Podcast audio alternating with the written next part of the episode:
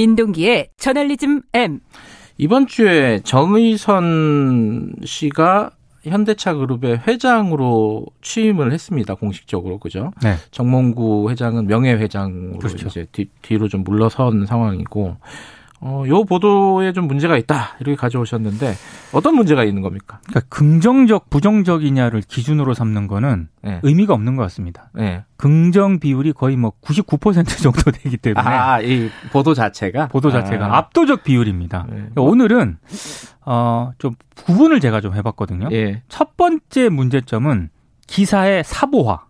사보 될 거야. 어, 회사의 회사의 사보. 예. 예. 그러니까 이게 아무리 긍정적으로 보도를 하더라도 이게 정도라는 게 있는데요. 예. 현대차 사보에 실리면 좋을 듯한 기사가 이게 언론에 실리는 건 좀 문제가 있는 것 같습니다. 네. 어제 조선일보 비투면에 실린 기사인데요. 제목이 밥상머리에서 배운 겸손한 리더십, 정의선의 현대차 어떻게 바뀌나 이런 제목인데 내용은요.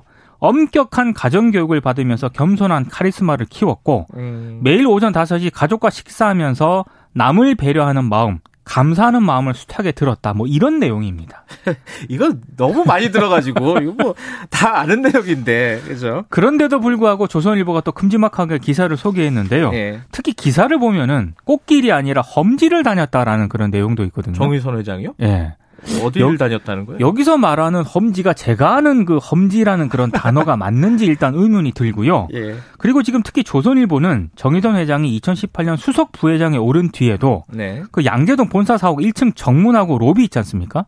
여기를 출근하지 않았다라고 합니다. 그 어디로 출근했어요? 1층은 아버지가 다니는 길이기 때문에 아. 본인은 지하 주차장 통로를 이용했다 이런 대목을 소개를 하고 있는데요. 어. 이걸 엄격한 훈육의 사료로 소개를 했거든요. 허허허. 근데 저는 이게 엄격한 훈육의 사례인지 의문이기도 하지만 네. 무엇보다 이게 기사 가치가 있는지는 잘 모르겠습니다.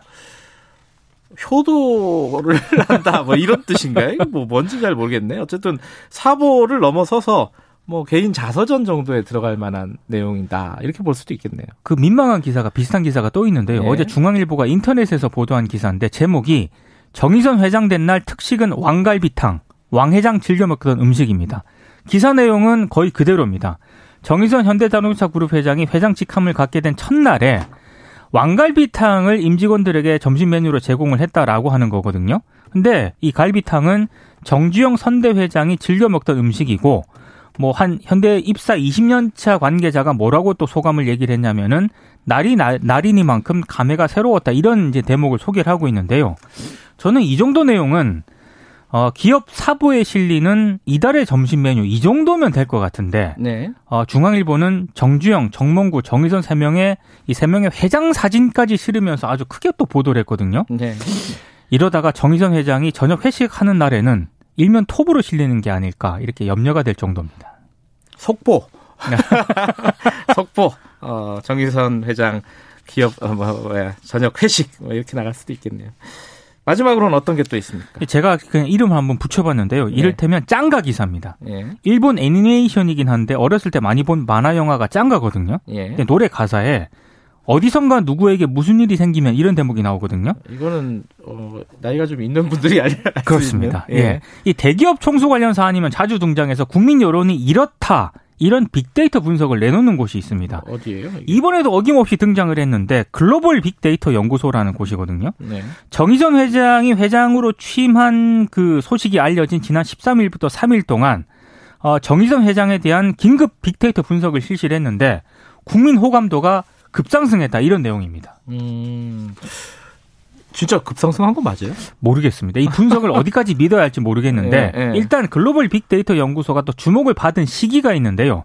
이재용 삼성전자 부회장이 검찰 수사 받고 있을 때 지난 6월에 그 삼성그룹이 검찰 수사 심의위원회를 신청을 했지 않습니까? 네. 그때 6월 3일부터 6월 7일까지 5일 동안 이재용 부회장에 대한 또 빅데이터 분석 결과를 내놓은 적이 있거든요.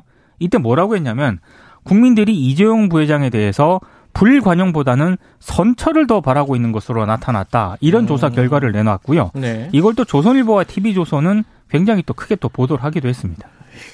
참 이게 항상 뭐 기업 관련된 특히 총수 관련된 어 얘기 나오면 어, 이게 항상 기사들이 뭔가 어, 긍정적인 기사들만 나온다. 이건 뭐 어제 오늘 얘기는 아니죠. 그렇죠? 근데 이번에는 좀 심하더라고요. 네. 뭐 갈비탕 이런 얘기까지 나올 정도니까 예. 사실 동아일보가 지난 14일자에 경영 능력 검증이 끝난 정의선 회장 이런 식으로 보도를 하나 한 게 있습니다. 아 끝났대요? 끝났다라고 어. 합니다. 근데 사실 지금 정의선 회장 경영 능력은 시험대에 올랐다고 보는 게 정확할 것 같은데 이런 식의 음. 단정적 보도가 문제인 것 같은데 제가 이걸 준비를 하면서 이런 보도는 문제 기사로 분류하기가 어려울 정도로 좀 문제 있는 보도가 많았고요. 예. 특히 뭐 정의선 회장 앞에는 세습 경영이라든가 불완전한 지배 구조 어떻게 풀 것인지 이런 난제가 지금 네. 놓여져 있거든요. 네. 근데 우리 언론의 키워드는 밥상머리, 지하 주차장 통로, 왕갈비탕 이런 데 머물러 있는 것 같아 가지고요. 네. 굉장히 좀 민망합니다.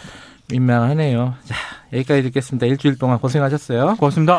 저널리즘 M 민동기 기자였고요. 김경래 최강 시사 듣고 계시고요. 지금 시각은 7시 39분입니다.